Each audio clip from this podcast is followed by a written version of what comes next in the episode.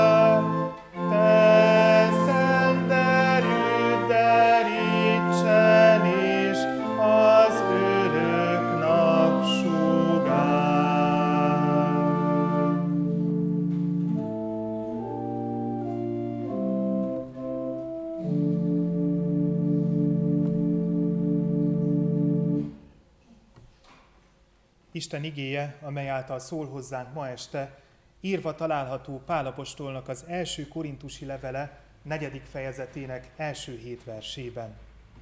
Pál első korintusi levele negyedik fejezetének első hét verséből olvasom Isten igéjét. Kérem, hogy a helyünkön maradva figyelemmel és alázatos szívvel hallgassuk azt meg. Úgy tekintsenek ránk az emberek, mint Krisztus szolgáira, és Isten titkainak sáfáraira. A sáfároktól pedig egyébként azt várják el, hogy mindegyik hűségesnek bizonyuljon. Számomra teljesen jelentéktelen, hogy ti miképpen ítéltek felőlem, vagy egy polgári bíróság hogyan teszi ezt. Sőt, magam sem ítélem meg magamat. Én ugyan semmit sem tudok magam ellen felhozni, de ez még nem tesz igazzá. Ugyanis az Úr az, aki megítél engem.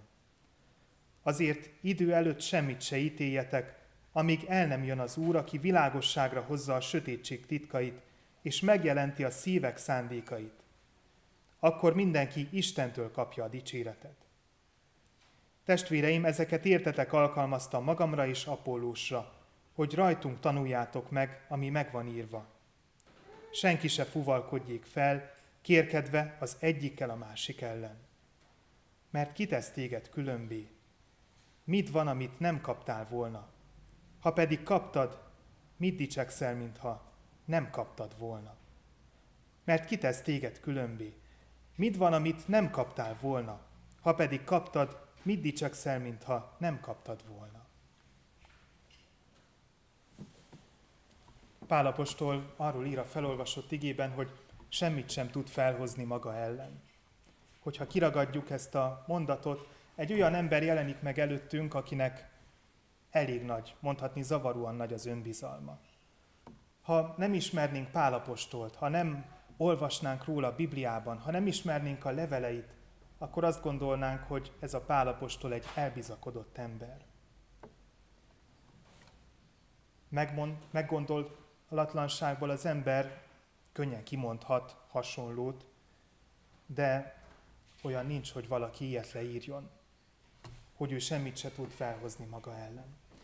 Írás közben, mielőtt megfogalmazódna bennünk ez a mondat, biztosan megjelennének szemeink előtt, lelki szemeink előtt először a bűneink közül a legfrissebbek, majd a régebbiek, és ha jól működik a lelkiismeretünk, akkor egyszerűen nem engedi nekünk, hogy ilyesmit leírjunk, hogy semmit nem tudunk felhozni magunk ellen.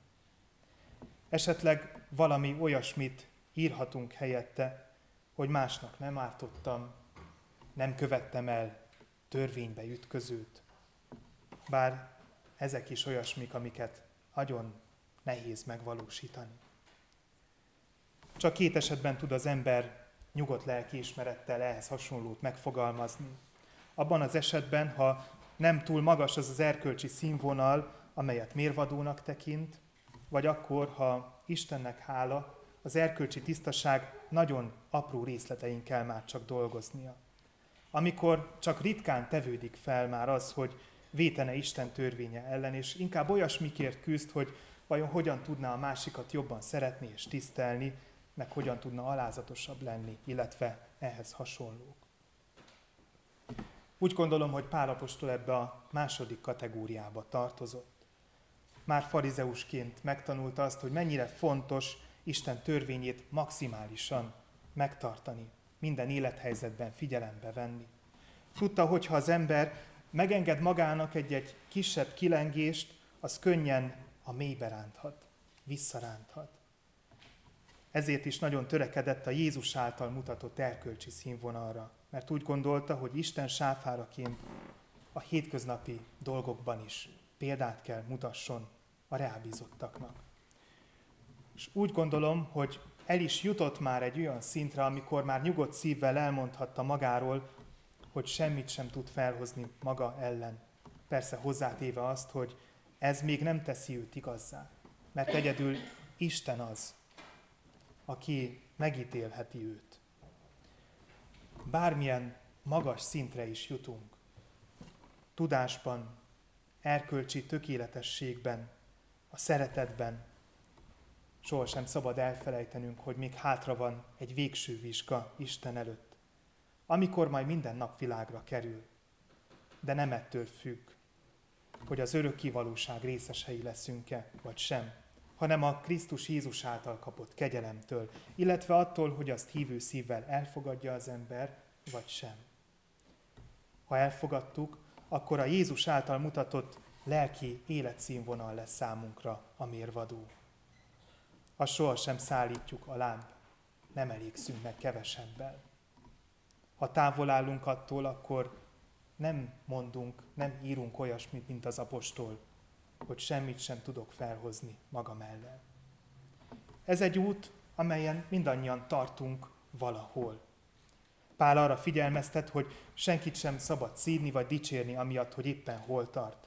Ne ítélkezzünk se pozitívan, se negatívan embertársaink erkölcsi szintjével kapcsolatosan, mert mind a kettő torzuláshoz vezethet.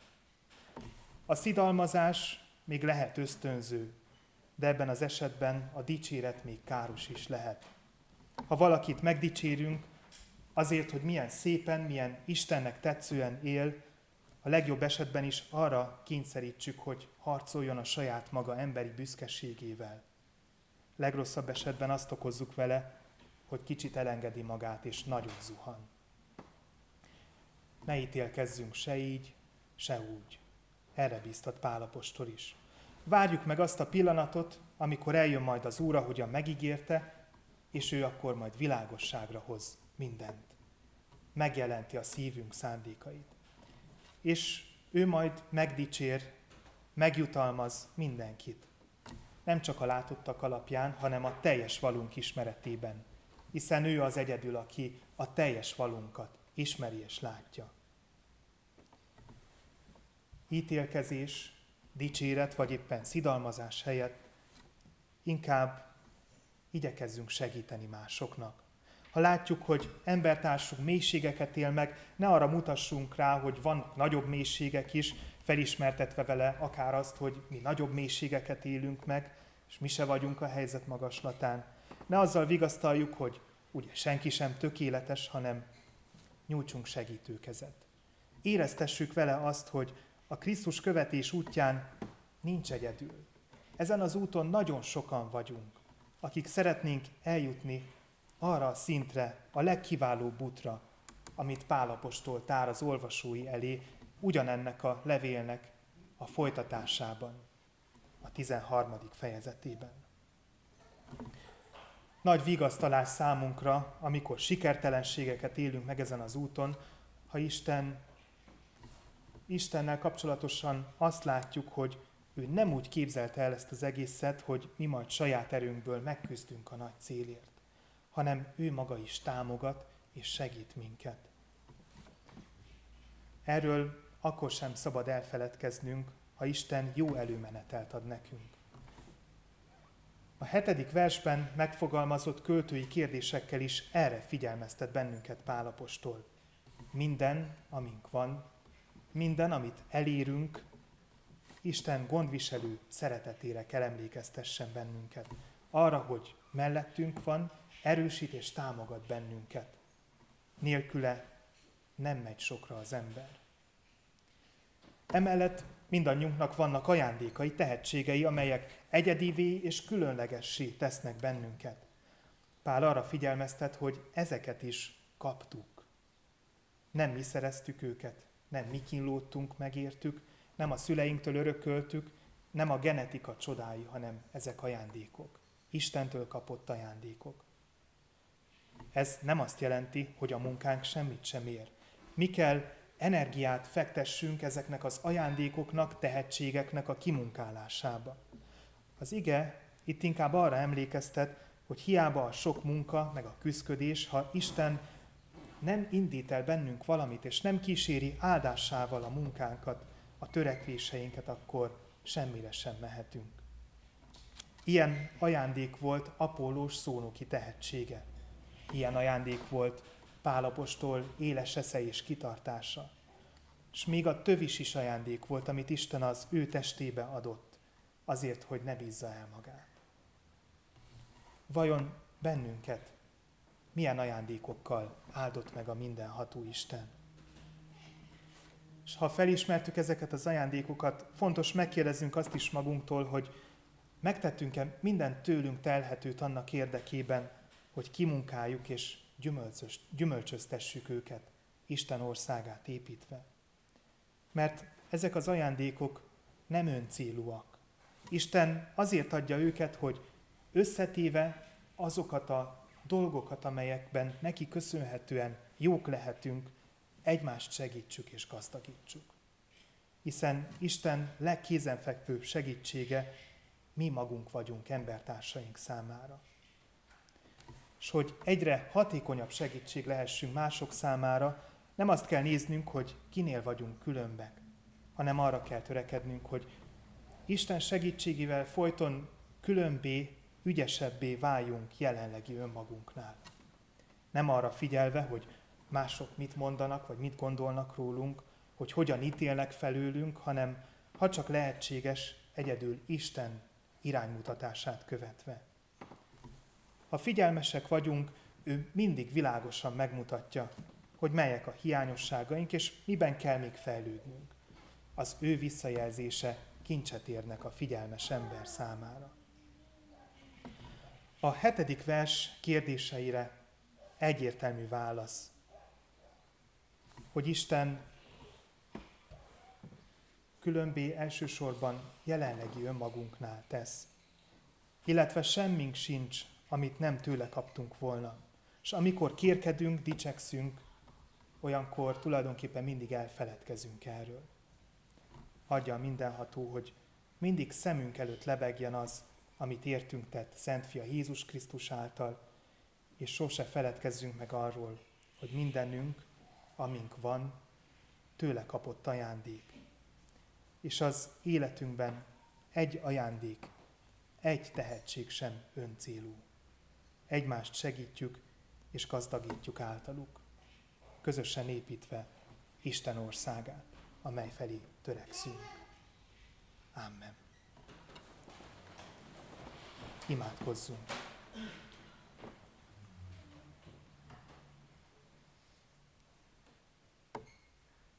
Menje édesatyánk, köszönjük, hogy igéd által ismét arra figyelmeztetsz bennünket, hogy minden, ami jó, ami fontos és építő, gyümölcsöző az életünkben, az mind-mind tőled kapott ajándék.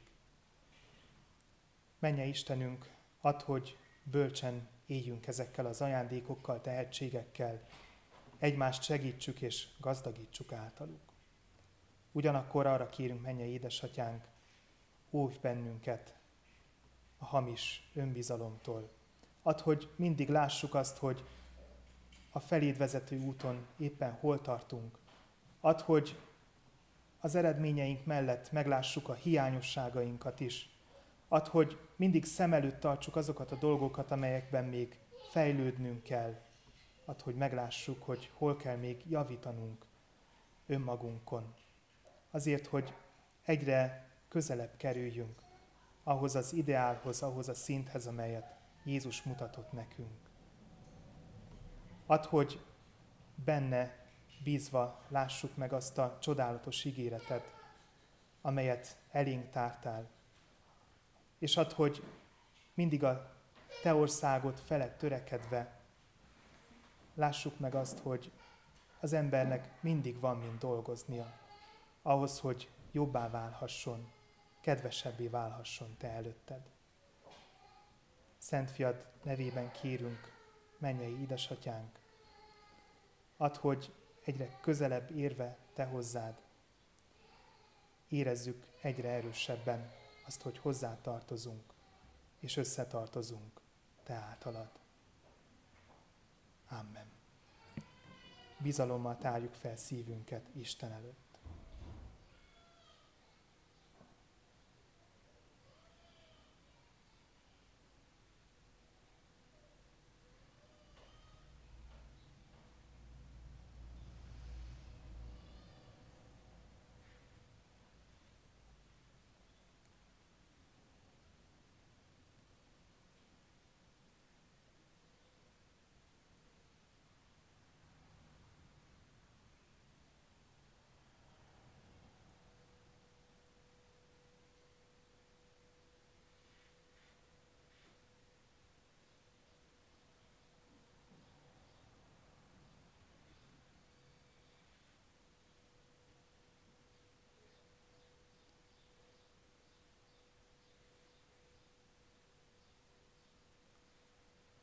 Áldott a mi Urunk, aki meghallgatja könyörgésünk szavát. Amen. Mi atyánk, aki a mennyekben vagy, szenteltessék meg a te neved. Jöjjön el a te országod, legyen meg a te akaratod, amint a mennyben, úgy a földön is. Minden napi kenyerünket add meg nékünk ma, és bocsáss meg védkeinket, miképpen mi is megbocsátunk az ellenünk védkezőknek.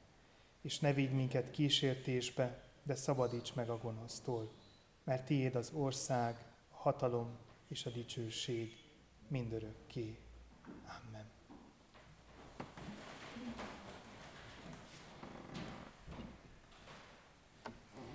A 423. énekünket énekeljük el.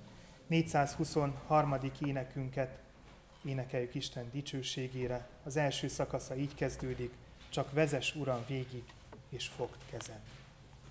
Música az